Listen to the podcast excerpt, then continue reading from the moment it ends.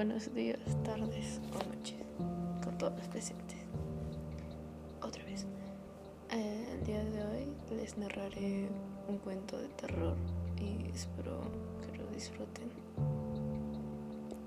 El cuento que les voy a narrar se llama Ven a jugar conmigo. Hace un tiempo, una amiga mía y yo decidimos hacer espiritismo por primera vez, ya que nunca antes nos habíamos atrevido a hacerlo. Llamamos a otras dos amigas para que nos acompañaran, ya que a mí me habían dicho que probablemente con solo dos personas sería más difícil que pasara algo. Nos costó trabajo convencerlas, pero al final cedieron.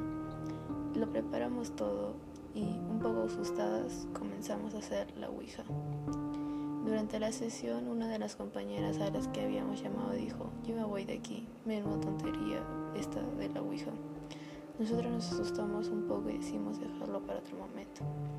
Al cabo de unos días, la compañera que se había ido me llamó aterrorizada diciéndome que, de camino a casa después de haber ido a estudiar a la biblioteca, al pasar por delante una casa en ruinas que hay cerca de su hogar, una niña vestida de blanco le había pedido que jugara con ella. Mi amiga le dijo que no podía, que tenía prisa por llegar a su casa, y acto seguido la niña comenzó a llorar con lágrimas de sangre. Mi amiga salió de allí corriendo y al llegar a casa fue cuando me llamó. Hasta ahí fue lo que me contó mi amiga. En un principio me lo tomé a broma, pero algo me hacía pensar que mi amiga hablaba muy en serio.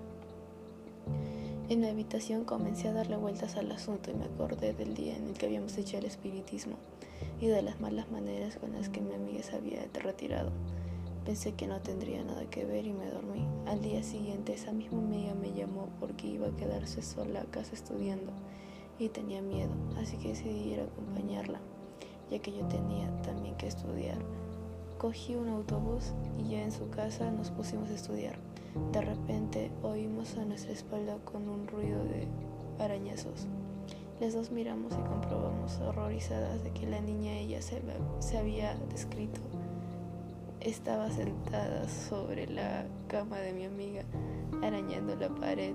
Salimos corriendo de la habitación y al llegar a la puerta observé que mi amiga no estaba, pero yo estaba demasiado asustada para esperarla. Un rato después, la policía llamó a mi casa informándome de que mi amiga había muerto de un ataque de asma.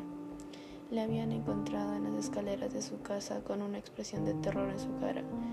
Yo estuve en tratamiento psiquiátrico unos meses y ya me está recuperando, pero el otro día en mi buzón apareció una nota escrita con letras pequeñas que decía: "Tu amiga murió por no jugar conmigo. Tengo una muñeca nueva, yo creo que una broma ya era nuestra historia, se ha hecho pasar bastante popular en el pueblo, pero por otra parte tengo miedo".